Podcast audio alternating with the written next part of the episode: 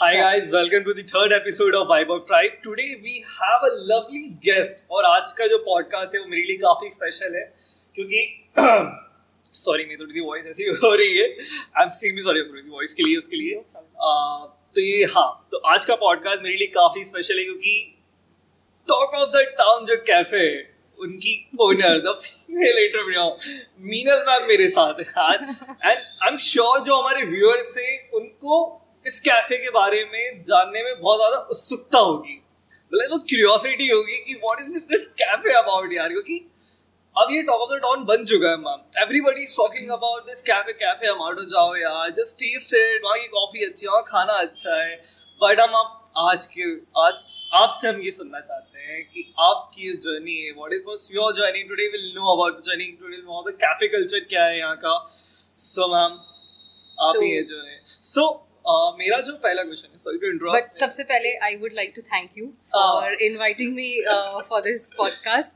Uh, हम कई बार बहुत सारी चीज़ें करते हैं और हमें उसके बारे में बात करने का ऐसा मौका नहीं मिलता है। बिल्कुल और मैं बहुत खुश हूँ कि मैं यहाँ पर आज हूँ और uh, आज हम इसके बारे में बात करेंगे। आवर ऑनर कि आपने हमें टाइम दिया। नहीं मुझे तो बहुत मज़ा आ रहा है आप लोगों के साथ में। आपने हमें टाइम दिया क्योंकि आई एम श्योर क्योंकि आपका बहुत ही ज़्यादा ना बिज़ी स्केड्यूल होगा।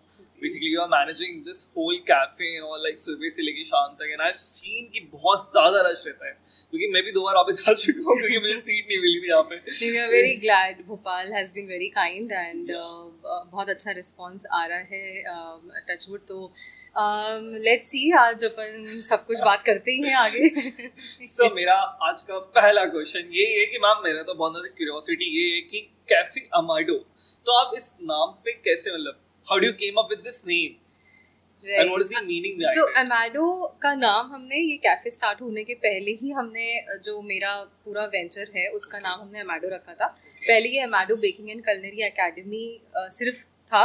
ओके सिर्फ़ एकेडमी थी मतलब। अब कैफ़े भी है और एकेडमी भी है। जो एकेडमी में अभी हमने थोड़ा सा ब्रेक लिया हुआ है we are going to restart it pretty soon तो कैफ़े अमेडो या अमेडो नाम बेसिकली इसलिए करा था क्योंकि ग्रीक में इसका मतलब होता है लव और मेरा जो बैकग्राउंड रहा है फ़ूड को लेके it has always been around spreading love getting the community together कोई भी फेस्टिविटी है तो सब इकट्ठे होके अच्छा खाना खाते हैं। कोई भी um, uh, भले ही घर में कोई पूजा भी है तो बहुत अच्छा खाना बनेगा कोई ओकेजन भी है तो भी बहुत अच्छा खाना बनेगा। And I think I have seen this from my mother कि वो हमेशा अपना जो प्यार था वो खाने के थ्रू बांटती थी। तो बेसिकली मैं जब I was when I was growing तो for me food and love always came together और when I was starting a venture which was related to food whether it was teaching और whether it is cafe I think this could be the most apt name जो मैं दे सकती थी इस So venture now, को। pe- so now people are giving giving you love to I your think cafe. we are trying to spread the love of food and and you know that joy of simple things through our food. and I've seen a tagline is also attached with it. Yeah. So what's the meaning behind it? I know the Amado is meaning. So the of- tagline says an ode to simple joys. yeah. And I think काफ़ी अलग अलग levels पे uh, इस tagline के बहुत सारे मतलब हैं and it essentially sums up the entire thing that we are doing the entire work that we are doing क्योंकि cafe is not just about food it is also about what kind of ambience and what kind of feelings and emotions that comes around that food in a cafe तो जब भी आप कोई cafe में जाते हैं तो खाने के अलावा भी बहुत सारी चीज़ें जिससे आपका एक एक्सपीरियंस बनता है। एंड uh, हमारी जो प्रैक्टिस हैं the way we are operating the way we are functioning and जिस तरीके से हम एंड यूज़र को एक एक्सपीरियंस देना चाहते हैं I think this tagline sums up everything so इसका मतलब अगर हम बात करें तो uh, मतलब ये है कि we want people to kind of slow down when they come to us and appreciate the little things of life जिसको हम कई बार बहुत ग्रांटेड ले लेते हैं।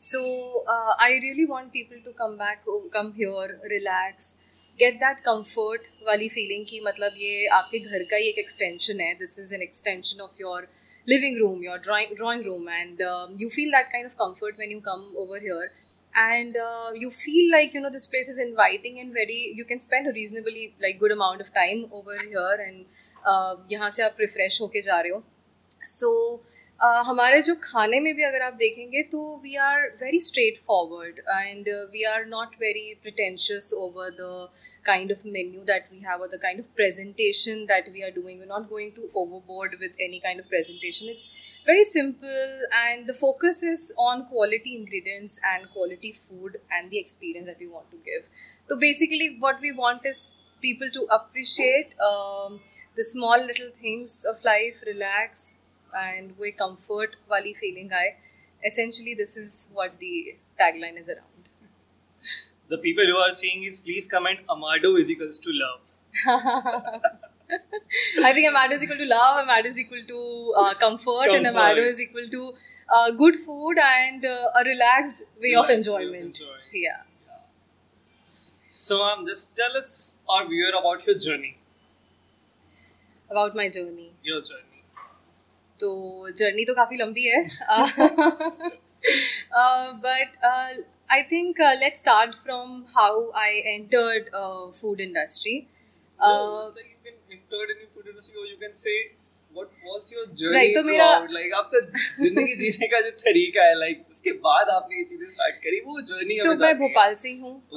मेरे मोम डैड राजस्थान से है। पापा जोधपुर के हैं मम्मी जयपुर की हैं तो मेरा काफ़ी टाइम वहाँ पे भी निकला है। But essentially I am born and brought up in Bhopal और दिल से एकदम भोपाली हैं। हम प्योर भोपाली। यस जो भी करेंगे भोपाल के लिए करेंगे। यस सो उसके बाद में मेरा स्कूलिंग वगैरह सब यहीं से हुआ था। And there are few incidences अगर आप uh, कहें तो मैं वो शेयर कर सकती हूँ यहाँ पे। When I was 19 years old and I was doing my graduation I was preparing for my M B A थोड़ा सा अकेडमिकली हमेशा मैं काफ़ी um, थी और थोड़ा सा ambitious भी थी। Not scholar but uh, uh, yes i wanted i i was little bit more towards academics उस टाइम पे। तब कहीं से नहीं सोचा था कि फ़ूड इंडस्ट्री में आएँगे या कभी कैफ़े डालेंगे बिल्कुल भी नहीं सोचा था।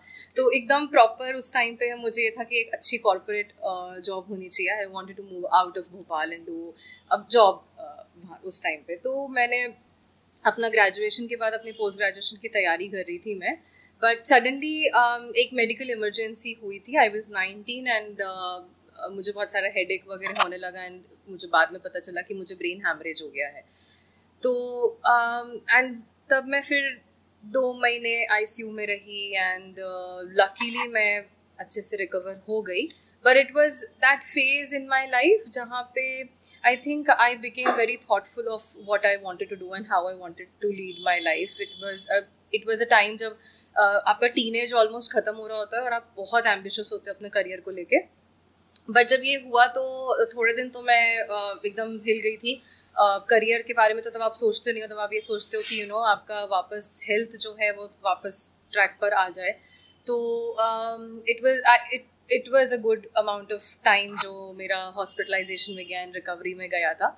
uh, वो उस दौरान मैं uh, uh, it, it gave me a chance to kind of pause down and think what I really wanted to do. And I realized something that I want to live a life of contentment. और फिर मैंने सोचा कि मुझे containment किससे मिलती क्योंकि सबको कंटेंट होने के लिए सबका स्पेसिफिकेशंस uh, अलग होते हैं और uh, मुझे ये समझ में आया कि जब तक मैं कुछ भी काम ऐसा नहीं करूँगी जो मैं बहुत पैशनेटली करती हूँ तब तक uh, मुझे वो uh, एक वो अच्छी शांति वाली फीलिंग नहीं आएगी तो तब से मैंने ये सोचना शुरू किया कि मुझे करना क्या है करना क्या है। बट uh, तब मुझे डॉक्टर्स ने बाहर जाने के लिए मना कर दिया था पोस्ट ग्रेजुएशन के लिए बिकॉज़ मेरे फोर फाइव ईयर्स काफ़ी हैवी मेडिकेशन चले थे उसके बाद में। तो अब क्योंकि मैं भोपाल के बाहर नहीं जा पा रही थी तो what next I could have done I was from accounts background तो फिर मैंने चार्ट अकाउंटेंसी किया। तो आफ्टर हैमरेज चार्ट अकाउंटेंसी किया चार्ट अकाउंटेंसी करते करते मुझे समझ में आया कि मुझे फाइनेंस uh, पसंद है। बट वो एक ऐसी चीज़ नहीं है जो मैं हमेशा करना चाहूँगी। तो मैं ऑप्शंस ढूँढने लगी। uh, इतने में आई गॉट मैरिड और uh, यहाँ पे I would say that you know my husband has played a very important role क्योंकि uh, जब भी मैं you uh, know you know, घर में कुछ भी केक बनाती थी या बेकिंग से रिलेटेड कुछ भी करती थी तो uh, मेरे हस्बैंड मुदित वो हमेशा मुझे uh, बोलते थे कि जो तुम बनाती हो that is not just be seen in the house it is something that is that should be seen by the world because to him it was something very unique तो शुरू में तो मुझे समझ में नहीं आता था बट धीरे धीरे मैंने अपने एक दो फ्रेंड्स एंड फैमिली को देना शुरू किया बना के एज गिफ्ट और वहाँ से मुझे सडनली ऑर्डर्स आने लगे। तो ये मेरे लिए एक एकदम शॉकिंग था कि मतलब अपन सिर्फ़ मतलब ऐसी हॉबी के लिए कर रहे थे साइड में, लेकिन जब ऑर्डर्स आने लगे तो मुझे लगा it's okay I can give it a short क्योंकि बहुत ज़्यादा टाइम लगता नहीं है उनको करने के लिए। तो मैंने इवनिंग के टाइम में उन सब ऑर्डर्स को प्रोसेस करना शुरू कर दिया। तो जब मैंने वो ऑर्डर्स को करना शुरू किया तो सडनली क्या बोलना चाहिए, काफ़ी सारे ऑर्डर्स आने लगे और ये जब मैं, मैंने तब डिज़ाइनर केक्स करने शुरू करे थे। क्योंकि मुझे डिमांड ही ऐसी आ रही थी। मतलब ऐसा नहीं था कि मैंने पहले से सोचा था कि मैं कस्टम डिज़ाइनर केक्स करूँगी for some occasion I was in general baking baking part की मतलब अच्छा केक बना दिया अच्छे कुकीज़ बना दिए। लेकिन जब सामने से लोगों की डिमांड लगी कि हमको ऐसी डिज़ाइंस चाहिए तो uh, मैंने उन डिज़ाइंस पे काम करना शुरू किया। और डिज़ाइन बनाने के डिफरेंट डिफरेंट मीडियम्स को सीखना शुरू किया। कुछ चीज़ें ऑनलाइन सीखी यूट्यूब पे सीखी। कुछ चीज़ों के लिए मैंने ट्रैवल किया और एक्सपर्ट्स जो हैं उनसे सीखा मैं, जो कुछ मेंटर्स हैं उनसे सीखा मैंने। और उसके बाद में मैं उनको इम्प्लीमेंट करती गई और मुझे इस काम में एक्चुअली बहुत मज़ा आने लगा। और मुझे लगा, यार, ये this this is something that is giving me that kick which I wanted and वहाँ से मुझे समझ में आया कि probably this is the passion that I would want to follow finally inner peace yes it use to give me a lot of inner peace actually तो मैंने, और ऐसा नहीं था कि काम चैलेंजिंग नहीं था। काम बहुत चैलेंजिंग था क्योंकि आप हमेशा कस्टमर के ऑर्डर्स के हिसाब से आपका पूरा रूटीन चलता है। अगर किसी का किसी डेट के डेट को एक पर्टिकुलर टाइम पे इवेंट है, उस डेट पे अगर आपके पर्सनल लाइफ में कुछ भी हो रहा है, आपको वो टाइम से उनको वो केक बना के देना ही देना है। तब आप ये नहीं कह सकते कि आज मेरे घर में ये हो गया बिकॉज़ उनका तो ओकेजन है और वो बहुत इंपॉर्टेंट ओकेजन है उनके लिए। और उस टाइम पे एक्चुअली केक बहुत इंपॉर्टेंट हुआ करता था। मैं अभी भी उन जिस तरीके से वो ऑर्डर प्लेसिंग उस टाइम पर होती थी I really miss that right now अभी बहुत कॉमन हो गया है डिज़ाइनर केक्स उस टाइम पे ये बहुत ही मतलब एक्सक्लूसिव प्रोडक्ट्स हुआ करते थे। तो वहाँ से मैंने ये सब करना शुरू किया था, अपना डिज़ाइनर केक का काम आगे बढ़ाया, फिर धीरे धीरे मैंने पार्टी की केटरिंग्स वगैरह भी शुरू करी, उसमें भी हम डिज़ाइनर डेजर्ट्स करते थे तो मैं बिल्कुल अगर डेजर्ट्स भी कर रही थी तो उनको कस्टमाइज़ करती थी कि मतलब अगर कोई थीम बेस्ड है, किसी के पार्टी का कोई थीम है तो हम उसी थीम के डेजर्ट्स भी मैं बनाती थी even I never heard of designer cakes first time ever heard is that Amado is making designer cakes. Yeah and i was actually doing with the name cake tales at that point of time. Uh, और मैं एकदम one man army थी मतलब right from ordering to making that product to taking help in delivering it वहाँ तक सब कुछ करते थे हम। और उसके बाद में uh, जब मैं ये सब कर रही थी तो मुझे बहुत सारे लोगों से टीचिंग के लिए क्वेरीज आने लगी। तो मैं ये बोलूँगी I have been kind of going with the flow of the kind of demand that I was getting it was not a very very definite plan because जो मैं कर रही थी वो थोड़ा सा डिफरेंट था और जिस टाइम पे कर रही थी उस टाइम पे और कोई नहीं करता था। तो मेरे पास बहुत डेफिनेट पाथ नहीं था आगे बढ़ने के लिए। लेकिन जो भी करते थे बहुत हार्डवर्क करके करते थे और पूरी कोशिश करते थे कि मतलब जितना मतलब अच्छा कर सके करें उसको। हाँ क्योंकि मज़ा भी आ रहा था। Uh, and it was paying good as well मतलब uh, yes uh, coming from a finance background uh, the the passion passion हमेशा रहता है but the business part of it should also make sense to me तो उसके बाद में जब मुझे बहुत ज़्यादा टीचिंग के uh, आने लगी रिक्वेस्ट तो वहाँ से आई सारे डेवलपिंग अ कॉन्सेप्ट उसके बाद मैंने अमेडो बेकिंग एकेडमी को शुरू किया था तो हमने एक स्टूडियो वहाँ नया बनाया और उस स्टूडियो में हम लोग क्लासेस लेते थे which was essentially related to baking और काफ़ी हमने कोर्सेज इस तरीके के करे जो हॉबी uh, वालों को भी इंटरेस्ट करते हैं जो कि सिंगल डे के होते हैं या दो दिन के होते हैं। लेकिन जो हमारा सबसे हिट कोर्स था वो हमारा एक वन मंथ का प्रोग्राम था। It was a very very intensive programme जिसमें हम जो भी अपना काम uh, जो भी जिसको कुछ भी नहीं आता है अभी बेकरी में और वो स्क्रैच से सीखेंगे और वो कोर्स इतना कॉम्प्रहेंसिव था कि उसके बाद वो जाके अपना खुद का बिज़नेस भी खोल सकते हैं या फिर उनको कहीं पे अच्छी जॉब भी मिल सकती है। तो हमें वो लोग भी मिले वो कोर्स करने के लिए जो लोग हॉबी uh, जैसे इंटरेस्ट लेते थे बेकरी में बट कोर्स करने के बाद उनको रियलाइज़ हुआ कि अब उनको इतना आ गया और हमने इतनी प्रैक्टिस करा दी कि अब जाके उनको अपना बिज़नेस खोलना है। फ़र्स्ट सेंट्रल इंडिया का पहला बेकरी एकेडमी था। यस और ऐसे भी लोग आ रहे थे जो आईएचएम के पास आउट थे और वो अपने जो स्किल्स हैं वो शार्पन करने के लिए आते हैं। बिकॉज़ एसेंशली जो फ़ूड इंडस्ट्री होती है, वो सबसे ज़्यादा आपकी स्किल पे चलती है। तो भले ही आपके पास में डिग्रीज हों, लेकिन अगर आपका स्किल अच्छा है तो ही उसको रिकोगनाइज किया जाता है और तभी आपको अच्छी जगहों पे जॉब्स वगैरह भी मिलती हैं। तो हम ये हेल्प कर रहे थे कि जो सिर्फ़ बेकरी रिलेटेड स्किल्स हैं, वो एनहांस हो स्टूडेंट्स के, जो आई के स्टूडेंट्स थे तो वो भी हमारे पास में आ रहे थे। जो खासियत थी हमारे इस कोर्स की वो ये थी कि क्योंकि मैंने भी बहुत कोर्सेज करे हुए थे अपना काम सीखने के लिए तो मैंने ये देखा था कि कई बार ऐसा हो जाता है कि हम जल्दी जल्दी जब कोई कोर्स करते हैं तो हम, हमें बहुत हैंड्स ऑन ट्रेनिंग नहीं मिलती है। और जो ये इंडस्ट्री जैसे मैंने आपको बताया कि स्किल बेस्ड है तो जब तक आप हाथ से प्रैक्टिस नहीं करेंगे तब तक उस स्किल को आप अच्छे से ना समझ पाएँगे ना कर पाएँगे। तो हमारा जो कोर्स था उसमें हम हर एक बच्चे के लिए हर रेसिपी के आ, के अलग अलग ट्रेज लगाते थे। ट्रे मतलब रेसिपी ट्रेज लगती थी जिसमें सब कुछ मेजर वगैरह करके हम लोग उनके लिए रखते थे एंड देन हम उनको एक एक रेसिपी वन बाय वन सिखाते थे। पहले मैं सिखाती थी फिर उसके बाद में वो लोग वहीं पे उसको प्रैक्टिस करते थे। तो जब वो प्रैक्टिस करते थे तो किसी को अगर कुछ भी नहीं आता है तो हम उसको हाथ से पकड़ के भी करवाते थे। और इतना करा देते थे कि उसके बाद में during the course only they use to start making cookies start making breads they use to bring it to us और हम उसमें बताते थे कि इसमें आपने ये चीज़ थोड़ी सी गलत करी है तो इसको ऐसे सुधारने को मिलेगा। तो वो उनको एक्सपर्ट एडवाइस भी वहाँ पर मिलती थी and I think by the end of the course most of them had that confidence of starting something of their own into the bakery field तो yeah this was about the course that we were doing तो ma'am coming back to your journey like जो आपके साथ basically जो incident हुआ when you were 19 हाँ. है ना? तो उससे किसी के साथ भी होता तो आदमी ना थोड़ा सा शौक हो जाता है कि लाइक कि हो जाता है हम्म। क्या लगता है बिल्कुल. होता है हाँ। वैसा लगता है तो। So what was your learning process in that time basically it's a motivational thing for me also and for our viewer also. तो देखो uh, मुझे ऐसा लगता है कि भले कोई हेल्थ इमरजेंसी हो या लाइफ में कोई भी एक बड़ा ऐसा इमरजेंसी हो जाए विच इज़ हेल्थ रिलेटेड और एनी अदर थिंग रिलेटेड तो कई बार आपने जैसे कहा बिल्कुल सही कहा इनिशियल रिएक्शन ही होता है कि हम बहुत शॉक में आ जाते हैं। But I think that's that's what essentially life is there are going to be ups and downs तो मेरा हमेशा सोचना रहता है कि जब भी लाइफ कोई चैलेंज देता है ऐसा तो I gather all my energy to give a come back again तो जैसे ब्रेन हैमरेज भी हुआ था तो ब्रेन हैमरेज के बाद में मुझे डॉक्टर्स ने बोला था कि ऐसा कोई काम नहीं करना, जैसे ब्रेन पे स्ट्रेस आया, मैंने उसके बाद में चार्ट अकाउंटेंसी शुरू करी थी। 2016 में जब हमने एकेडमी का प्रिपरेशन शुरू कर दिया था, हमने जगह ले ली थी और उसमें काफ़ी कंस्ट्रक्शन काम हो गया था तभी I met with an accident और मेरे पैर में फ्रैक्चर्स हो गए थे। अभी मेरे पैरों में स्क्रूज एंकल्स में स्क्रूज वगैरह और प्लेट वगैरह डली हुई हैं। तो लेकिन उसके बाद में मैंने अकेडमी स्टार्ट करी थी and when when we teaching we are standing for around eight to ten hours at a stretch a lot of times standing for four hours six hours eight hours बहुत लंबा लंबा standing hours रहते हैं।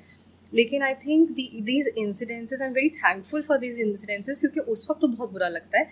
लेकिन these are the incidences which make a very resilient in life they give you lot of strength if taken positively हमें actually हमेशा इसको positively ही लेना चाहिए because I think there is no other option मतलब जो दूसरा ऑप्शन है कि हम इसको लेके बहुत डिस्टर्ब हो जाएँ um, uh, वो कहीं पे भी आपको लेके नहीं जाएगा। तो I think the only option left is कि इसको पॉजिटिवली ले and gain all your strength come back तो मैंने भी यही करा. मैंने आई बिकेम वेरी रेजिलेंट लेकिन एक थी, चीज़ थी जो मैंने मुझे जो समझ में आई सबका अलग अलग सोच होता है वैसे इंसिडेंसेस के बाद में. बट जैसा कि मैंने जब टैगलाइन बता रही थी उसमें भी बताया था एक चीज़ मैं बहुत क्लियर हो गई थी that I want to live my life the way I want to I absolutely understood कि I want to live a very passionate driven life and very a life that gives me lot of contentment and not something कि uh, किसी ने भी कुछ भी बोल दिया तो हम बस वही करने लगे।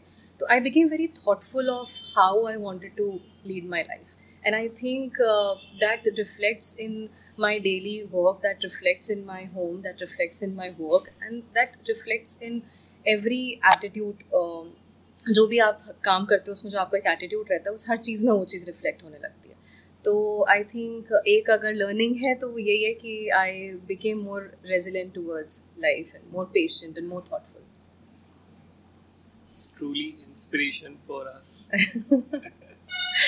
No, I'm saying that. That's why when I starting में बोला था कि ये podcast इसीलिए मेरे लिए बहुत special है. no, it is very special for me also because I think I have not uh, spoken about these things uh, all this while. And but अब मुझे ऐसा लगता है कि इन सब चीज़ों के बारे में अगर आप शेयर करते हैं तो uh, और भी लोग हैं जो every day the struggling through a lot of things in life in any any which form और अगर वो किसी और के बारे में भी सुनते हैं कि यू you नो know, कई बार लोगों को कैफ़े को देख के ऐसा लगता है कि uh, बस हो गया बस। हो गया Overnight. या ओवरनाइट हो गया हो गया. but I think there's a lot of things that goes behind it. I mean, the hard work that we put वो एक अलग बात है लेकिन uh, कोई भी काम आप जब ज़ीरो से करते हैं कोई भी चीज़ को क्रिएट करते हैं तो I think it is a reflection of what you are आप अगर uh, आपका अगर वो एक आप it's if it's your baby and the way you are doing it is वो आपके इंस्टिंक्ट से निकला हुआ रहता है तो it reflects in each and every thing तो इसीलिए आई थिंक इन चीज़ों के बारे में और बात करना चाहिए सबको बताना चाहिए और ताकि सबको लगे कि यार अभी जो भी चल रहा है it is going to end and इससे हमको और अच्छे से कम बैक करना है जो भी अभी स्ट्रगल्स चल रहे हैं. There is going to be a silver lining to the cloud Every cloud has a silver lining. Cloud Yeah, so much, ma'am. So, ma'am, uh, you were like back in the days जब आपका baking school था, and then you like shift towards the like cafe, तो जो thought process था, वो कैसा था? Like, how did you get started on this? I think at the back of the mind I always wanted to do cafe जब भी मैंने food industry में शिफ्ट किया था जब मैं when I was a home baker and then I was teaching in the academy cafe was something that I always wanted to do but अभी आप कैफ़े मैडो को देखेंगे तो आपको समझ में आएगा कि बहुत सारी चीज़ें हैं जो मैं करना चाहती थी लेकिन I was waiting for the correct time probably because as I said earlier also whenever you are passionate driven you shouldn't be very crazy कि हम बस पैशनेट है तो हमको जो मन है हम वो करेंगे। think um, when there is a investment involved जब आप कोई बिज़नेस कर रहे हैं तो that business point of view always have to be there and it should it should make good sense uh, in terms of your profit and loss and in terms of balance sheet also so इसलिए मुझे ऐसा लगता था कि uh, that was not a very correct time to bring in the things that I wanted to do. And post COVID, I saw a lot of changes happening. तो post COVID में हमने academy में भी changes करे थे लेकिन at back, back of the mind I understood that you know market में भोपाल में change आ रहा है and there is a lot of acceptance and demand of the things that I wanted to do when I want to uh, start a cafe, which gives give me a lot of um, boost कि I think now I should go for it. और उसके बाद में मैंने plan किया कि अब हम कैफ़े कर ही लेते हैं yes so So, what was the initial idea of the cafe?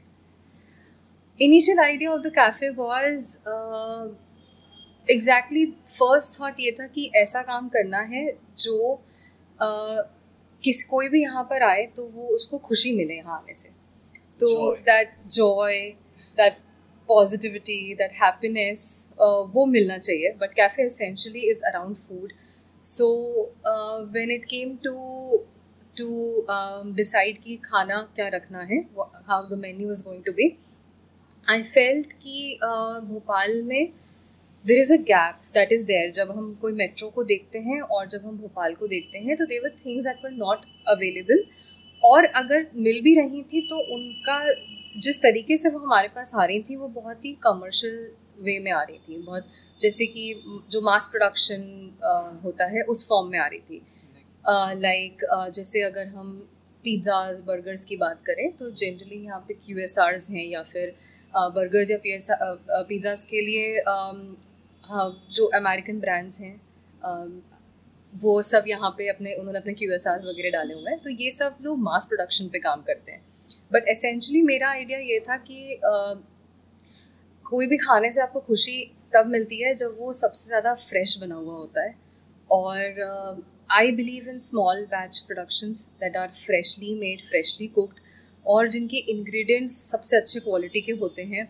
तब हम ये नहीं सोचते हैं कि हमें बहुत मास प्रोडक्शन करना है और हम कॉस्टिंग कम करने के लिए बल्क में सामान खरीदेंगे which is not a very good quality the essential idea of the cafe has always been कि जब हम हम कोई ऐसा काम करें जो हमारे खाने में दिखे और हमारे फ्लेवर्स में दिखे तो इसलिए हम मेरा फोकस हमेशा रहा है कि हम हर चीज़ जो है वो कम बनाएँगे लेकिन फ्रेश बनाएँगे। हम बड़े बैचेस में काम नहीं करते हम स्मॉल बैच प्रोडक्शन करते हैं और हम हर चीज़ में क्वालिटी को बहुत ध्यान में रखते हैं। तो everything from the scratch. Yes we make everything from the scratch. तो जब मैं बेकरी इंडस्ट्री में मैंने एंटर किया था तो मैंने ये चीज़ देखी थी कि बहुत सारी जगहों पे काफ़ी प्री पैकेज्ड मटेरियल्स यूज़ करे जा रहे हैं। देवर क्या टर्म है वो? प्रोसेस फ़ूड हाँ process food there are a lot of pre made चीज़ें आती हैं टिन्स में आती हैं पैकेट्स में आती हैं कि अगर ये चीज़ आप यूज़ करेंगे तो बेकर्स को बहुत आसानी हो जाती है to give a homogeneous product on every day और काम भी आपका बहुत जल्दी जल्दी होने लगता है। तो क्या हुआ कि इन सब चीज़ों की मैं देख रही थी कि बहुत आदत लगती जा रही थी कि प्री पैकेज सामान सब कुछ बनकर आता है और जो कोई एक फ्रेश सीजनल प्रोड्यूस को हम लोग जिस तरीके से फ्रेश बनाते हैं, वो वाला जो फ्लेवर होता है, वो कहीं ना कहीं एकदम ख़त्म होता जा रहा था। तो I use to become very nostalgic क्योंकि मेरी मम्मी बहुत बेकिंग करती थी। और जब मेरी मम्मी करती थी तो वो घर में एकदम फ्रेश चीज़ों से करती थी। एप्पल आया चलो एप्पल का केक बना देंगे। बनाना आया बनाना का केक बना देंगे। ऑरेंज आए ऑरेंज का केक बना देती थी वो। तो वो सब कुछ बहुत फ्रेश बनाती थी। तो वो वाला जो फ्लेवर था वो कहीं ना कहीं मैं I use to get very nostalgic कि यार अब ये uh, ये वाला फ्लेवर कहाँ से मिलेगा? क्योंकि कोई मिलता ही नहीं था। तो ये वाली चीज़ मैं चाहती थी कि जैसा मुझे लगता है the way I perceive food and I perceive bakery I wanted to bring that happiness to everyone around क्योंकि जब आप कोई फ्रेश चीज़ खाते हैं ना उसका फ्लेवर बहुत ही अलग होता है। कुछ लोगों को डिफरेंट लगता है but I am very glad कि भोपाल में ये चीज़ें लोगों को बहुत पसंद आ रही हैं। That change in flavour is something that people of Bhopal are embracing it और देर आइडेंटिफाइंग इट कि ये वो फ्लेवर नहीं है जो हम बच बचपन से खाते आ रहे हैं लेकिन ये जो भी है ये बहुत अच्छा लग रहा है। Hmm, आपने अभी मेन्यू का डिस्कस डिस्कस किया। तो like can you tell us about your menu and why is it so different क्योंकि मैंने अभी रेड करा आपका मेन्यू बहुत डिफरेंट था। मुझे काफ़ी फैसिनेटिंग लग रहा है and like this green matcha is like something amazing देखिए मेन्यू डिफरेंट है। बहुत सारे लोग सैंडविचेस सेल कर रहे हैं बट हम लोग ये करना चाहते थे कि बीइंग अ बेकरी हमारे पास बहुत सारी वैरायटी ऑफ़ ब्रेड्स होती हैं, जो हम लोगों को बता सकते हैं कि ये भी वैरायटी है, जिसको आप खाएँगे तो बहुत अच्छे फ्लेवर्स आएँगे। तो आ, हमारा जितने सैंडविचेस वगैरह हैं उसमें हमने फ्रेश ब्रेड्स यहाँ के यूज़ करी हैं। हमने क्रोज़ों के सैंडविचेस बनाए हैं फुकाशा के बनाए हैं मल्टीग्रेन चिया बाटा ये सब वैरायटी ऑफ़ ब्रेड्स होती हैं। और इन सब ब्रेड्स के एक्चुअली अलग फ्लेवर्स होते हैं और अलग टेक्सचर होते हैं। और उनके साथ में हमने काफ़ी रिसर्च करी है कौन सी फिलिंग्स किसके साथ अच्छी लगती हैं। तो जैसे एक पेस्तो कप्रीज की एक फिलिंग है उसको हमने फुकाशा के साथ पेयर किया because pesto caprese essentially is an Italian filling and focaccia is also an Italian bread तो इनकी पेयरिंग आपस में बहुत अच्छी लगती है। तो वी आर राइट ना हम लोग सभी बहुत यूज़ टू हैं कि हम वाइट ब्रेड या मल्टीग्रेन ब्रेड के साथ में सैंडविचेस खाते हैं। बट uh, जब आप uh, जब आप ये ट्राई करेंगे if you will try the sandwiches that we have I am sure you will get another flavour बचपन से हमें वाइट ब्रेड के सैंडविच खिलाए गए सो एक्चुअली मेन्यू में जब हम डिसाइड कर रहे थे पूरा मेन्यू तो मुझे ऐसा लगता था कि फ्लेवर जो है hmm. वो सिर्फ़ uh, खूब ज़्यादा मसाले तेल डालने से ही नहीं आता है। बिकॉज़ दैट्स वॉट जनरली हम लोग करते हैं। जैसे भी uh, होता है कि बहुत अच्छा खाना बनाना है तो बेसिक हम उसको बहुत चटपटा कर देते हैं। बट विद कैफ़े अमेडो जो हमारा मेन्यू है हम ये शोकेस करना चाह रहे हैं कि जब डिफरेंट इंग्रेडिएंट्स उनकी क्वालिटी अच्छी है और वो बहुत फ्रेश है। और वो अलग अलग इंग्रेडिएंट्स जो आपस में मिलके एक फ्लेवर बर्स्ट देते हैं। I really want people to embrace that and enjoy that than putting a lot of chilies and a lot of salt and lot of chilies. yeah. they, they ask you like तो ketchup के लिए पूछते होंगे अगर उनको वैसा वाला test चटपटा टेस्ट नहीं आ रहा होता है तो। सो so, ये एक्चुअली इतना हो नहीं रहा है surprisingly and I am very happy about बहुत रेयरली कोई ऐसे आ रहे हैं। आई थिंक भोपाल में पैलेट्स काफ़ी अच्छे हैं लोगों के और भोपाल में लोग बहुत वेल ट्रैवल्ड हैं और जो हम काम कर रहे हैं वो वो समझते हैं and I think that's what the need of the hour was लोग चाह रहे थे जो हम मेन्यू में देते हैं uh, हमारी जितनी ऑफरिंग्स हैं there was already a demand for it और लोग वो मिस कर रहे थे भोपाल में। तो दे आर प्रीटी हैप्पी हम लोग को बहुत अच्छे रिव्यूज़ मिल रहे हैं कि जैसा उन्होंने पिज़्ज़ा इटली में खाया था, वैसा पिज़्ज़ा यहाँ मिल रहा है। पिज़्ज़ा की भी अगर हम बात करें तो अपन की जो आदत है, जैसे मैंने बोला, वो सारे अमेरिकन पिज़्ज़ाज होते हैं। लेकिन पिज़्ज़ाज साडो ब्रेड ये सब एसेंशली यूरोप में बना करती थी और लोगों के घरों में बनती थी। तो जिस तरीके से वो ओल्ड स्कूल स्टाइल जो घरों में बनता था, हम सब चीज़ उस तरीके से करने की कोशिश कर रहे हैं। तो पिज़्ज़ाज के लिए हमने ब्रिक अवन लगाया है। ये वुड फायर ब्रिक अवन्स होते हैं। तो घरों में इसी तरीके से बना करते थे। इनको नियोपोलिटान पिज़्ज़ाज कहते हैं। ये इटली के नेपल्स में शुरू हुए थे। तो वही कॉन्सेप्ट हम यहाँ पे लेके आना चाहते हैं कि मतलब हम जो भी खा रहे हैं ना, जो भी मेन्यू में है, उसका जो अथेंटिकली वो किस तरीके से बनता था, जो उसका ओल्ड स्कूल स्टाइल था। मैं आई एम अ बिलीवर कि जिस तरीके से वो शुरू में बना करता था जिस तरीके से उसका ओरिजिनेशन हुआ था वो उसका बेस्ट फॉर्म होता है। उसके बाद हम उसको मॉडिफाई मॉडिफाई करते जाते हैं और वो कोई और ही चीज़ बन जाती है। आपका पिज़्ज़ा टेस्ट किया है so amazing thank you very much Neapolitan pizza Delhi में खाया था मैंने। I was like doing my MBA हाँ। तब खाया था मैंने। एंड जब मैं यहाँ पर आया तो मैंने आपके मेन्यू में देखा। जी। एंड आई वाज लाइक कि भोपाल में मिल रहा है। तो यार बहुत ही मतलब उसका जो फ्लेवर था like thank you so much I think वो जब भी कोई चीज़ फ्रेश होती है और स्क्रैच से इन हाउस बनती, बनती है, है तो वो फ्लेवर में रिफ्लेक्ट होता है। फ्लेवर से मुझे याद आया। लाइक अभी जब यही दिन हम बात कर रहे थे जी। मैंने वहाँ पे ब्रेड देखी जो मैंने आपसे पूछी भी थी। हाँ सार्डो सार्डो ब्रेड सो सार्डो एसेंशियली वो वाली ब्रेड होती है जो बिल्कुल शुरुआत में घरों में बना करती थी जब बेकरीज का मास प्रोडक्शन नहीं हुआ करता था। बाद में जो अभी हम टोस्ट ब्रेड वगैरह खाते हैं ये फैक्ट्रीज में बनने लगी इनका फर्मेंटेशन का जो स्पीड रहता था वो बहुत तेज रहता था तो जल्दी बन जाती थी ब्रेड्स इंस्टेंट ईस्ट वगैरह यूज़ करने लगे। तो uh, ये बट सार्डो एक्चुअली जो होता है वो uh, एक कल्चर से बनती है।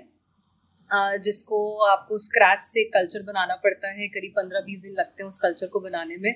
और फिर उस कल्चर को बेबी जैसे आपको हर हफ़्ते फ़ीड करना पड़ता है।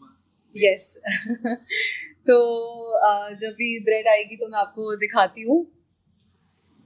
Thank you so much Deepak ये ये है साडो ब्रेड मुझे पहले केक लगा था मैंने वाला काफ़ी नया टाइप का केक है। इसके हम लोग जिस जिस भी शेप की बास्केट में बनाते हैं ये वो शेप का हो जाता है। तो हमने अभी इसको सर्कल।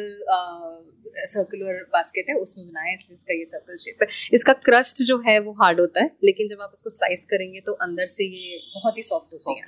यस बट जैसे इसका नाम है सार्डो तो हल्का सा इसमें एक सार टेस्ट होता है that is because of the culture that we add और इसका जो इसमें सबसे अच्छी बात यह है कि ये गट फ्रेंडली है। और काफ़ी हेल्दी मानी जाती है ब्रेड जिनको ग्लूटन एलर्जीज होती हैं, उनको भी ये ब्रेड जो है एक्चुअली आई वुड से कि जिनको बहुत हाई एलर्जी उनको तो वी डोंट रिकमेंड लेकिन जिनको हल्का फुल्का ग्लूटन से अनडाइजेशन या कॉन्स्टिपेशन वगैरह की प्रॉब्लम होती है, उनके लिए ये वाली ब्रेड बहुत अच्छी होती है। और इसको बनाने का प्रोसीजर भी बहुत ही इंटरेस्टिंग होता है। जिसको मैं बताऊँगी तो बहुत टाइम लग जाएगा बट मैं शॉर्ट में ये बता सकती हूँ कि ये हेल्दी इसलिए होती है क्योंकि बाकी ब्रेड्स में एक्स्ट्रा अलग से ईस्ट ऐड किया जाता है which is a artificial yeast जो पैकेट्स में बनकर आता है। इसके अंदर हमारा जो कल्चर होता है वो नेचुरली एनवायरनमेंट में से ईस्ट और लैक्टिक एसिड बैक्टीरिया को का एक कॉम्बिनेशन जो है वो एनवायरनमेंट से लेता है। और उससे फर्मेंटेशन होता है। It's a very very interesting process और काफ़ी साइंस है इसके पीछे और करीब इसको सेवेंटी टू आवर्स लगते हैं बनने में। और इसकी शेल्फ लाइफ बहुत अच्छी है क्योंकि जिस टाइम पे बनाया जाता था, उस टाइम लोगों के पास फ्रिज नहीं होता था। तो इसका जो बनाने का पूरा प्रोसीजर है, वो ऐसा है कि इसकी शेल्फ लाइफ बहुत अच्छी रहती थी क्योंकि वो लोग उनके पास ना कम्युनिटी बेकिंग होती थी। वो लोग हफ़्ते में एक बार जाके अपनी फैमिली के लिए ब्रेड्स बनाते थे उनके कॉलोनीज में एक ही बेकिंग का अवन रहता था जहाँ पे उनको नंबर से दिया जाता था कि आज आप ट्यूजडे को करेंगे आज आप वेडनेसडे को बेक करेंगे। तो वो लोग इसलिए ऐसा ये पूरा प्रोसेस इस तरीके का है कि इसकी shelf life seven days and more seven days से भी ज़्यादा रहती है। तो ये एक नई टाइप की ब्रेड है जो हम लेकर आए हैं। As of now, yes, it's only available. Those who want to buy, please visit Amado for Sardo breads. Breads. Yes. And एक चीज़ और थी यहाँ पर मैं पहले लिटरली बता रहा हूँ स्वेर मुझे लगा आम पन्ना रखा अच्छा। I have never seen a beverages at your cafe kombucha है। beverages in the sense like most of the cafe have like coke and all ये सारी चीज़ें रखते हैं but हाँ you have we मुझे लगा घर पे आम पन्ना बना के यहाँ पे एक्चुअली एरेटेड ड्रिंक्स जैसा कि आपको पता है मीडिया में भी बहुत आता ही रहता है। It is not very good for health तो इसीलिए हम अवॉइड करना चाहते हैं वो चीज़ यहाँ पे सेल करना तो हम इसलिए वो स्टॉक में नहीं रखते हैं। Uh, उसके बट लोगों को फिज की बहुत आदत है तो uh, उसके लिए एक नेचुरल बिवरेज है विच इज़ कम्बुचा भी मैं मंगवाती हूँ। हाँ, तो- please, यस तो this is called as kombucha ये एसेंशियली एक फिजी टी होती है और ये प्रोबायोटिक होती है। तो ये जो फर्मेंटेशन की दुनिया है, ये एक बहुत ही इंटरेस्टिंग दुनिया है। ये भी जैसे हम अभी तक फर्मेंटेशन में शायद दही समझते हैं कर्ड समझते हैं फर्मेंट होके बना है। पर सार्डो भी एक बहुत ही इंटरेस्टिंग टेक्निक है, जहाँ पे फर्मेंटेशन बहुत इंपॉर्टेंट रोल प्ले करता है। और हमें पिकल्स भी समझ में आते हैं। तो वैसे फर्मेंटेशन के बहुत तरीके होते हैं। ये कम्बूचा भी टी है which is a fermented tea और इसमें अलग अलग फ्लेवर्स आते हैं।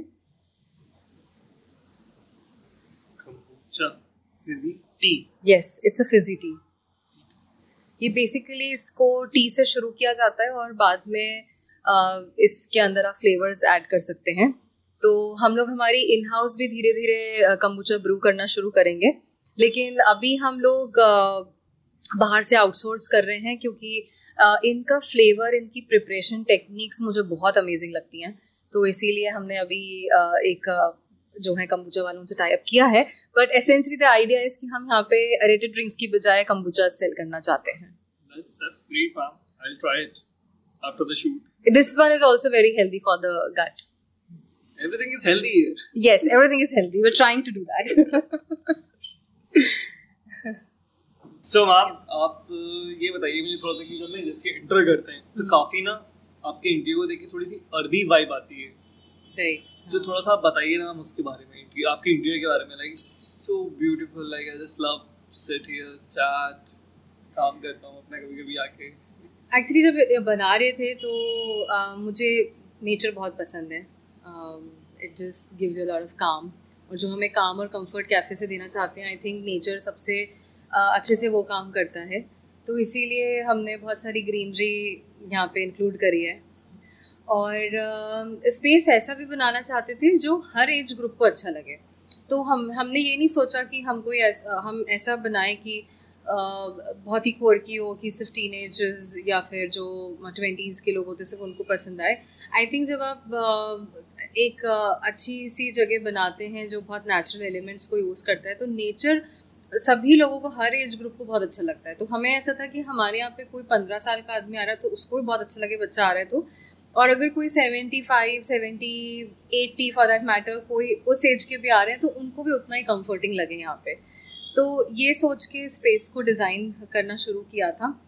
बट एसेंशली एक बहुत इंपॉर्टेंट फैक्टर है जो मुझे लगता है हर- बिज़नेस में फॉलो करना चाहिए which is the concept of sustainability sustainability basically ये कॉन्सेप्ट होता है कि आप uh, कोशिश ये करें कि आपके किसी भी तरीके के काम से uh, कोई भी ऐसा ऑपरेशन आपके ना हो जिससे एनवायरनमेंट को बहुत नुकसान हो रहा हो। तो हर इंडस्ट्री में आजकल सस्टेनेबिलिटी को लेके लोग बहुत कॉन्शियस हो गए हैं और काफ़ी कुछ कर रहे हैं कि उनकी वजह से हमारे एनवायरनमेंट को जो है वो बहुत नुकसान ना हो।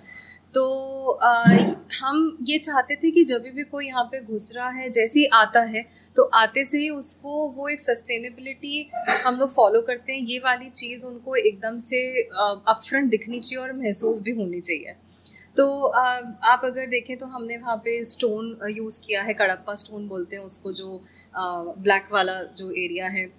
सो so, ये सारे बहुत ही नेचुरल स्टोन्स हैं जो हमने यूज़ किए हैं। वुड में भी हमने बहुत ज़्यादा कलर डाल के पॉलिश वगैरह नहीं किए we kept it like very basic there is absolutely कोई पॉलिश हमने यूज़ ही नहीं करी है. और मुझे दूसरा ये भी लगता है कि जब हम कंफर्ट देना चाहते हैं तो अगर कोई भी चीज़ बहुत ज़्यादा परफेक्शन से या बहुत फिनिशिंग से होती है तो वो अ, वो कंफर्ट नहीं देती है. ऐसा मुझे लगता था. तो अगर आप हमारी वॉल्स वगैरह देखेंगे सबसे पहले वॉल में हमने पेंट किया है. ये नॉर्मल पेंट नहीं है ये सब कॉन्क्रीट है. तो कंक्रीट को में हमने हल्का सा पेंट का कलर डाला है and so you can see there is a dual tone तो कभी कभी ऐसा भी हुआ है हमारे साथ में कि लोगों को ये लगा है कि आपके तो कैफ़े खुलते सी दीवारें पुरानी हो गई तो हमें समझाना भी पड़ता है कि नहीं, हमने डेलिबरेटली किया है। क्योंकि मुझे ऐसा लगता है कि जैसे घरों में होता है ना कि हमारे घर की दीवारें अगर हमने दो तीन साल तक नई वाइट वॉश कराई हैं तो there is a slight grey stone जो उनमें आ जाता है। तो वो जो एक आइडिया था कि नहीं, जब कोई घर से आए तो उसको एक वो घर वाली ही फीलिंग हो, ऐसा लगे कि it is an extension to my home तो उसको करने के लिए हमने बेसिकली ये वाला लुक एंड फील किया था। अगर आप इसको पास से दिखाएँगे तो आपको उसमें वो थोड़े से ग्रे शेड्स दिखेंगे which gives a very natural feel to it बाकी हमने जो हमारा काउंटर बनाया है, वो पूरा धौलपुर स्टोन का बनाया है, राजस्थान से लेकर आए थे। तो इसको हमने छोटे छोटे छोटे छोटे पीसेस में कारीगर आए थे, उन्होंने काटा और उनको करीब 20-25 दिन लगे इसको पूरा एक एक स्टोन को उन्होंने क्लैड किया है। एक एक स्टोन उन्होंने हाथ से एकदम प्लेस करके चिपकाया है। तो एक तो मैं कोई भी आर्ट की बहुत कदर करती हूँ और मुझे ऐसा लगता है कि कोई भी चीज़ जब कुछ भी क्रिएशन होता है तो उसको वैल्यू करना चाहिए और वो वो मुझे बहुत अच्छा लगता है। तो इसीलिए हमने बहुत ज़्यादा रेडीमेड चीज़ें या बहुत पीवीसी बोर्ड्स या क्लैडिंग्स को यूज़ करने की बजाय हमने ट्राइड की। हर चीज़ एकदम नेचुरल एलिमेंट की हो। तो kind of that is the vibe that we wanted to bring in ma'am ये सस्टेनेबिलिटी आपने बोली है। हाँ जी। तो ये आप अपने मेन्यू में फॉलो करते हैं? Like you follow apart from like interiors के अलावा भी? आई थिंक मेन्यू में भी करते हैं हमारी प्रैक्टिस सस्टेनेबिलिटी एक ऐसी चीज़ है जो आपकी हर प्रैक्टिस में दिखनी चाहिए और ये एक बहुत बड़ा सब्जेक्ट है। तो इसको आप ऐसा ओवरनाइट एकदम से नहीं कर सकते हैं। आप you have to start slow and study जो भी आपके लिए प्रैक्टिकल है करना, वो पहले शुरू करें। The the main idea is first to get get the knowledge and get conscious about it and फिर देखना शुरू करने, करना पड़ता है कि कहाँ कहाँ पे आप वो प्रैक्टिस कर सकते हैं। तो अगर आप देखेंगे कैफ़े में हमने यूज़ ऑफ़ प्लास्टिक जो है उसको बहुत ही रिस्ट्रिक्ट करके रखा है। हमारे जितने डिस्पोजेबल हैं वो पेपर के हैं। सिर्फ़ कहीं कहीं पे हम प्लास्टिक यूज़ कर रहे हैं। दैट इज़ ओनली बिकॉज़ जैसा कि मैंने कहा it is a long process कहीं पर कहीं पे हमें ब्रेड्स वगैरह के लिए अभी थोड़ा बहुत करना पड़ रहा है। दैट इज़ बिकॉज़ हमें उसका कोई प्रॉपर ऑल्टरनेटिव नहीं मिल रहा है from customer point of view कि उनके लिए वो हैंडलेबल वगैरह होना चाहिए। बट एसेंशली हमारे जितने डिस्पोजेबल्स हैं और पैकेजिंग है वो पेपर की हैं। हम लोग यहाँ पे मिनरल वाटर प्लास्टिक की बॉटल्स नहीं रख रहे हैं।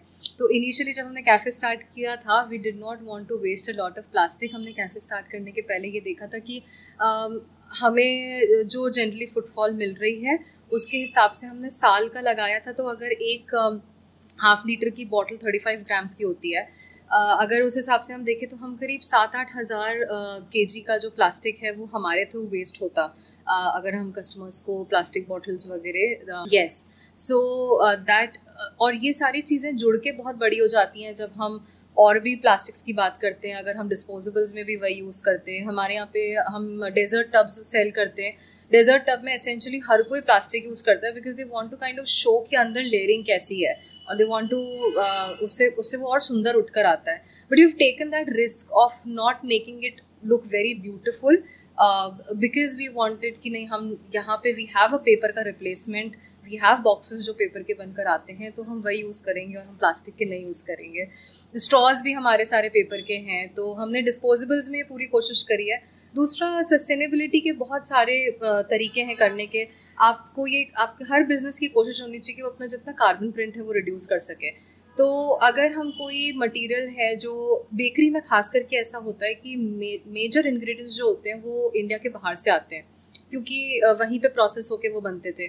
तो जैसे चॉकलेट्स की बात करें हम तो चॉकलेट्स बेल्जियम से आती हैं या स्विस चॉकलेट स्विट्ज़रलैंड से आती हैं तो चॉकलेट वहाँ पे ग्रो नहीं करती हैं। चॉकलेट ग्रो जो करेंगी वो मेक्सिको में करेंगी केन्या रीजन में करेंगी साउथ अफ्रीका रीजन में करती हैं। वहाँ से वो चॉकलेट के फार्म से ट्रैवल करके जाती हैं जहाँ पे बेल्जियम बेल्जियम में और स्विट्ज़रलैंड में जो फैक्ट्रीज है वहाँ पे जाती हैं।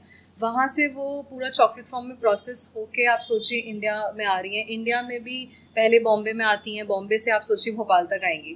तो देर इज़ अ बहुत सारा इसमें हम अगर हम इसको लोकली सोर्स करें इंडिया से तो हम काफ़ी कार्बन प्रिंट जो है उसको रिड्यूस कर सकते हैं।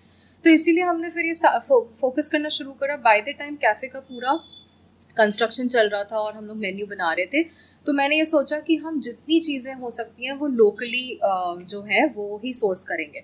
तो जितनी हमारी वेजिटेबल्स वगैरह हैं वो हम कोशिश कर रहे हैं कि आ, हमारे खुद के फार्म्स हैं सांची के पास में तो हम वहाँ पे कोशिश कर रहे हैं कि सारे वहीं पे हो जाएँ। तो आ, अभी हम उस प्रोसेस में हैं हम ऑलमोस्ट सिक्सटी परसेंट वेजिटेबल्स हमारी खुद ही उगा रहे हैं which I am really proud of क्योंकि आ, इनको इनका ध्यान रखना बहुत बहुत ही बहुत बड़ा टास्क है। तो इसमें मुझे मेरे हस्बैंड की काफ़ी हेल्प मिल जाती है। उनका काफ़ी एक्सपर्टीज़ है फ़ार्मिंग हॉर्टिकल्चर इनमें। मेरे फादर इन लॉ का भी बहुत एक्सपर्टीज़ है। वो बहुत पहले से वो वीट राइस और फ्रूट्स काफ़ी अच्छी फ़ार्मिंग करते हैं। तो अभी जैसे हमारा ऑरेंज मामले टी केक था तो आ, मेरे फादर इन लॉ को ऑरेंजेस ग्रो करना बहुत पसंद है। और इसीलिए उन्हीं ऑरेंजेस के हम यहाँ पे ऑरेंज के केक्स ऑरेंज मामलेट के डोनट्स हमने बनाए थे तो वो हमारे फार्म से ही थे। तो आई uh, थिंक uh, जब हम दूसरी भी इंग्रेडिएंट्स की बात करते हैं जो इंडिया के बाहर से आती थी वो भी हम कोशिश कर रहे हैं कि हम कोशिश नहीं मतलब हम कॉफ़ी uh, तो हमने पूरी की पूरी इंडिया से लेनी शुरू कर दी है। It is hundred percent the coffee that we taking speciality coffee और वो स्पेशलिटी कॉफ़ी हमारी चिकमंगलूर से आती है we take hundred percent arabica और इसी तरीके से हम चॉकलेट्स भी जो हैं we are in a process कि हम हमारा जो स्विस चॉकलेट्स का और बेल्जियम चॉकलेट्स का कंजम्पशन था उसको रिड्यूस करके we are kind of replacing trying to replace it with Indian chocolates Indian chocolates का फ्लेवर इतना अमेजिंग है कि मुझे लग रहा था कि uh, क्यों अभी तक हमें पता नहीं था कि इंडिया में भी चॉकलेट्स इतनी अच्छी हो सकती थी and why were we running after Swiss chocolates and Belgium chocolates and आगे का मुझे यही लगता है कि मतलब हम जितना हो सके लोकल चीज़ों को प्रमोट करेंगे। Okay that's quite great. मतलब मुझे नहीं पता था इतना कि like things are coming from outside India and all सारी yes. चीज़ें। और अभी भी इसको ओवरनाइट करना एक बहुत मुश्किल काम होता है। जब हम सस्टेनेबिलिटी की बात करते हैं तो uh, ये जो कॉन्सेप्ट्स हैं ये रेगुलर प्रैक्टिसेस में सब जगह नहीं है। तो क्या होता है कि इनको इम्प्लीमेंट करने के लिए पूरा एक इकोसिस्टम बनाना पड़ता है। तो हम भी उस प्रोसेस में हैं। मैं ये नहीं बोलूँगी कि हम ये सारे काम जो हम करना चाहते हैं वो हंड्रेड परसेंट तरीके से कर रहे हैं। बट हम जितना हो सकता है उतना कर रहे हैं। एंड प्रोसेस कि हम इसको और आगे लेके जा सकें और और अच्छे से कर सकें। Great, ma'am.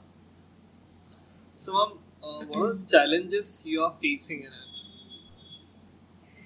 Food uh, industry में पूछना specifically specifically food industry okay I think overall जो uh, हमने कॉन्सेप्ट और जो हमारा मेन्यू है वो थोड़ा सा हमने रिस्की लेवल पे स्टार्ट किया है। दिस वाज नॉट समथिंग जो लोग on a daily basis consume करते हैं या समझते हों। बहुत सारे नए कॉन्सेप्ट हैं, जो पुराने डिशेस हैं, उनको भी हमने नए तरीके से प्रेजेंट किया है।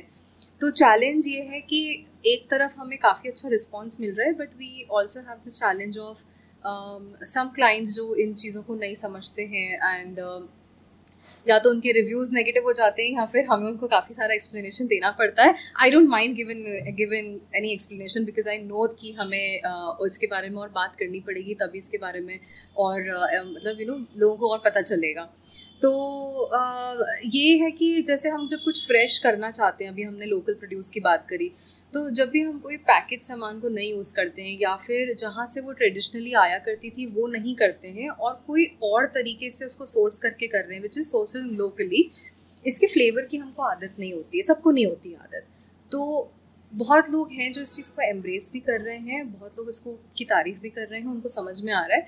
बट हमें ऐसे भी लोग मिल रहे हैं जिनको ये फ्लेवर चेंज समझ में नहीं आता है और उनको ऐसा लगता है कि शायद हमें ये चीज़ बनानी नहीं आती है।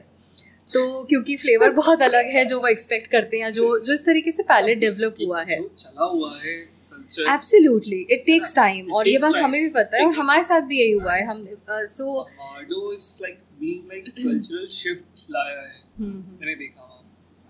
मैं गलत हूँ तो मुझे बता देना आप। बट मेरा point of view point of view यही है कि like it's a cultural shift in the food industry like in Bhopal जी तो Uh, दूसरा चैलेंज थोड़ा बहुत भोपाल में एग्जैक्टली exactly अगर हम बात करें फ़ूड इंडस्ट्री में तो ये रहता है कि बहुत सारे लॉजिस्टिक्स में दिक्कत आती है भोपाल में। uh, जब हम चाहते हैं कि हम कोई पर्टिकुलर इंग्रेडिएंट यहाँ पे यूज़ करें तो टू कन्विंस दैट पर्सन वो वहाँ के वेंडर को कन्विंस करना बहुत मुश्किल होता है क्योंकि उनकी लॉजिस्टिक्स एमपी में अभी सेट नहीं है। तो भोपाल तक भेजने में उनको काफ़ी दिक्कत होती है। तो we are working really hard जैसे हमें इंडियन चॉकलेट्स चाहिए। तो चॉकलेट क्योंकि रास्ते में मिल्ट हो सकती है। इंडियन uh, चॉकलेट्स चाहिए तो हम अभी we are just trying that out कि कहाँ से सोर्स करें कितना क्वांटिटी लें कब लें। वो लोग भी कोशिश साउथ साउथ ऑफ़ इंडिया में जनरली ये सब चीज़ें बहुत अच्छी मिल रही हैं। चॉकलेट्स हैं, कॉफ़ी हैं इवन कम्बूचा भी हमारी केरला से आ रही है। तो आई थिंक हमें उनको काफ़ी कन्विंस करना पड़ता है कि नहीं we are going to give you good business so please arrange a logistics तो इस तरीके के थोड़े बहुत भोपाल में चैलेंजेस हैं। बाकी I think overall Bhopal I I love the city मैं यहीं से हूँ तो uh, मुझे बहुत पसंद है और uh, इतना कोई इतने कोई इश्यूज़ है नहीं यहाँ पे मतलब how, how do you balance the need and consistency in your product? Need and consistency um, एक बहुत ही डिफ़िकल्ट चीज़ है फ़ूड uh, इंडस्ट्री में स्पेशली क्योंकि uh, सब अपने हाथ से कुछ भी कोई भी चीज़ मशीन से नहीं हो रही है तो सब लोग अपने हाथ से काम कर रहे हैं और जब भी आप हाथ से काम करते हो तो there is a scope of flavour change और टेस्ट चेंज ऑल दो हमारी हम हमने ये कोशिश करी है कि हमारी रेसिपीज़ काफ़ी सॉर्टेड हैं। हमारी टीम बहुत अच्छी है काफ़ी वेल ट्रेन स्टाफ है और uh, काफ़ी प्रैक्टिस भी करते रहते हैं ये लोग। तो एंटायर टीम uh, की मैं बात करूँ तो कंसिस्टेंसी के लिए सबसे पहले ज़रूरी है कि आपकी टीम बहुत अच्छी हो। क्योंकि जब आप जब मैं पहले काम कर रही थी तो I was a one man army सब कुछ मुझे करना था। बट अब जब इट्स अ कैफ़े सेटअप तो essentially you are largely dependent on on the team क्योंकि एवरी डे कोई आपका शेफ़ रेंज पर है, या कोई शेफ़ है जो बेकरी में काम कर रहे हैं। तो आई थिंक स्टाफ की ट्रेनिंग सबसे इंपॉर्टेंट होती है। और सेकेंड होता है आपकी सिस्टम्स एंड ऑपरेशंस बहुत अच्छे से सेट होने चाहिए। They should be well in place I think इसके लिए मुझे मेरा जो चार अकाउंट अकाउंटेंसी वाला बैकग्राउंड है उससे काफ़ी हेल्प मिली थी। तो कैफ़े चालू होने के पहले ही हमने हमारे सिस्टम्स को बहुत अच्छे से सेट करके रखा है। I can only take care of the external factors and I think अगर मेरे स्टाफ को हर चीज़ टाइम से मिल रही है और वेस्टेज uh, को हमने बहुत कंट्रोल करके रखा है और uh, उनके जितने रिक्वायरमेंट्स हैं वो हम टाइमली पूरे कर रहे हैं और हमारे बाकी सारे उनके अराउंड ऑपरेशंस जो systems and operations S O Ps है बेसिकली वो काफ़ी अच्छे से सेट हैं तो I think then consistency is achieve. There's a lot more to learn. मुझे लग रहा है मेरी बातें बड़ी हेवी हो जा रही हैं आज नहीं नहीं it's not heavy it's like it's not heavy it's a like learning अब मेरे लिए तो काफ़ी नई चीज़ है तो मैं सीख रहा हूँ समझ रहा हूँ एंड कोई मुझसे पूछेगा तो सब कुछ अच्छे से बता पाऊँगा उस चीज़ को so how's your day generally look like ma'am like you are um, managing a good amount of staff आपका staff बहुत बड़ा है I think every day is very different uh, बहुत every day is a new story uh, yeah every day is a new story बहुत fix चीज़ें नहीं है और बहुत टाइम से जो भी मैंने किया है, वो मुझे से लगता है कि भोपाल में कुछ ना कुछ नया लाने की कोशिश करी है। जब एकेडमी जब डिज़ाइनर के कर रहे थे, तब भी कोई और नहीं करता था, एकदम से लेकर आ रहे हैं। तो इन में, इन सब में क्या होता है फिर एकेडमी करी और अभी कैफ़े कर रहे हैं। तो जब भी कुछ नया काम करते हैं तो बहुत सारी एक्टिविटीज़ करनी पड़ती हैं जिनका पहले से कोई इकोसिस्टम नहीं होता। और इसी वजह से आई थिंक uh, कोई रूटीन बहुत uh, मतलब ऐसा रूटीन नहीं है क्योंकि हर दिन की एक्टिविटीज़ बहुत डिफरेंट होती हैं। हर दिन की मीटिंग्स हर दिन का काम बहुत डिफरेंट होता है। बट uh, मेरा ओवरऑल जो दिन है वो it runs between work and then family essentially यही है। वर्क एंड होम रिस्पॉन्सिबिलिटीज़ ऐसे ही जाता है पूरा सॉरी व्यूअर्स नहीं बहुत लोग को लगता है कैफ़े चलाना ही ना मज़ेदार है इजी है hmm. देखो एक अपनी दुनिया बना लेता आदमी yes. अपने अंदर ही एंड व्हेन दे सी कि लाइक हाँ ये सारी चीज़ें वर्क एक्चुअली क्या होता है कि हम जब हम जब कोई कैफ़े में जाते हैं तो हमें वहाँ पे बहुत ही अच्छा एक्सपीरियंस मिलता है और हम बहुत रिलैक्स होके आते हैं and it it is a fun and relaxed place for us to unwind तो इसीलिए लगता है कि जितना हमें जो एक्सपीरियंस मिला है उतना ही फैंसी है काम भी होने वाला है। यस यस तो जनरली सबको लगता है कि ये काम बहुत फैंसी है but I tell you food industry में अगर एंटर करना है तो बहुत ही पैशन होना चाहिए वो करने के लिए। और फ़ूड इंडस्ट्री में बहुत ज़्यादा फ़िज़िकल एफर्ट लगते हैं। मेरे यहाँ जब कोई स्टाफ भी ज्वाइन करता है और हम लोगों ने बहुत नए लोगों को अपॉर्चुनिटी दी और हम ट्रेन कर रहे हैं। तो क्या होता है कि जब वो फ़ूड इंडस्ट्री से नहीं होते हैं और वो पहली बार फ़ूड इंडस्ट्री में काम करने आते हैं तो सबसे पहले चीज़ मैं यही बोलती हूँ। मैंने कहा, मैं यही बोलती हूँ कि भाई आप मतलब मुझे लगता है कि आप ये सोच के आओगे फैंसी का काम करने को मिलेगा। But it is a very very hard working job there are long standing hours there is every time you are catering to some of the other requirements and orders. तो you have to be very active and very alert और जब भी आप बाहर देखते हो कि खूब अच्छा इन्वायरमेंट है, बहुत अच्छे सॉन्ग्स चल रहे हैं, बहुत अच्छी अच्छी फैंसी डिशेज इधर से उधर जा रही हैं, कोई बुक पढ़ रहा है, कोई आराम से रिलैक्स कर रहा है बट अगर वहीं पे आप बैक एंड किचन में जाएँगे और बैक एंड स्टोर्स में जाएँगे तो वहाँ पे एक अलग ही रश चल रहा होता है। तो the kitchen is a very very noisy place it is a very very active place a very hard working space I would say तो पूरी जो टीम है वो पीछे अलग ही भाग दौड़ में लगी होती है कि अभी गैस की टंकी ख़त्म हो गई है तो अब जल्दी से सारी गैस चेंज करनी है। क्लाइंट से या कस्टमर से यहाँ पे कोई कांच की गिलास टूट गई है तो वहाँ पे क्लीनिंग चल रही है कि किसी और का पैर नहीं आ जाए उसके ऊपर और किचन के अंदर भी मल्टीपल ऑर्डर्स एक साथ निकल रहे होते हैं। सभी ऑर्डर्स में क्वालिटी का भी ध्यान रखना है टेस्ट का भी ध्यान रखना है और उतना ही प्रेजेंटेशन का भी ध्यान रखना है। There are different variety of crockery that we use तो उस चीज़ को लर्न करना कि कौन सी क्रॉकरी किस चीज़ के लिए जा रही है। तो इस तरीके से आई थिंक ओवरऑल एक काफ़ी काफ़ी आई वुड से मज़े फैंसी तो नहीं बट हाँ बहुत ही एक्टिव और बहुत ही मज़ेदार इन्वायरमेंट रहता है। कुछ लोग को लगता है फैंसी बहुत फैंसी लेकिन वो पता होता है जब कर रहे होते खुद तो। यस सो हमने सारी बातें करी so I would like to like end it up in a good note like we want to know the future of Amado what would we look like future of Amado अभी क्या है कि cafe को मैं uh, पाँच छः महीने हुए हैं। तो uh, yes yes of course मतलब हमारे मन में और हमारे दिमाग में काफ़ी पहले से हम इसके बारे में सोच रहे थे लेकिन अ, अभी मेरी ये कोशिश है जो फ्यूचर मैं देख रही हूँ वो ये है कि अ, ये एक बहुत बड़ी फ़ील्ड है। यहाँ, ये फ़ील्ड सिर्फ़ यहाँ तक नहीं है कि आपने बस एक अच्छा खाना बनाया और सर्व कर दिया। आपके हर ऑपरेशंस के पीछे you any entrepreneur should be very thoughtful of how they are doing and why they are doing तो जो हमारा फ्यूचर है, उसमें मैं जो देख रही हूँ, वो अभी ये है कि जैसे कि मैंने आपसे सस्टेनेबिलिटी की बात करी तो मुझे लगता है कि अगर हम उसको अभी से फोर्टी या फिफ्टी परसेंट तक इम्प्लीमेंट कर पाए हैं तो मैं उसको पूरा हंड्रेड परसेंट इम्प्लीमेंट करूँ। और और भी बहुत सारी चीज़ें हैं जो हम मेन्यू में ऐड करना चाहते हैं तो उन चीज़ों को हम धीरे धीरे और ऐड करेंगे और शोकेस करेंगे।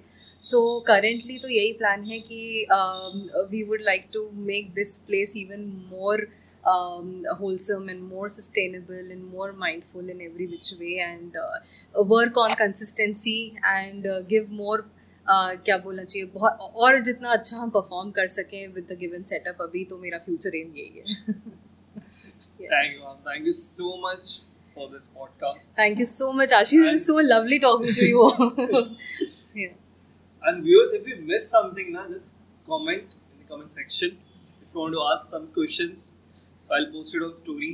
बिल्कुल बिल्कुल. We would love to have a nice interaction around this ma'am. Thank you so much for your time. Thank you so आपने हमें much. टाइम दिया.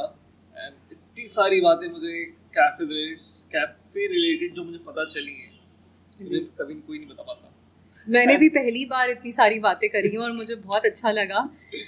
Thank you Vibe of Tribe and thank you Ashish it was I think I loved having this conversation lovely to have you as a guest thank you so much my our third podcast and मुझे इतना अच्छा लगा कि आपने हाँ करी इस podcast के लिए। नहीं मुझे तो बहुत मज़ा आ रहा है और मैं पॉडकास्ट एक्चुअली बहुत सुनती भी हूँ। तो मुझे जब आप पॉडकास्ट के बारे में बताने आए तो um, मुझे बहुत पसंद है पॉडकास्ट सुनना और इसलिए I wanted to be a part of it thank you very thank you मच so much. Thank you everyone. Please subscribe to our channel and please follow Minal ma'am and his and her cafe.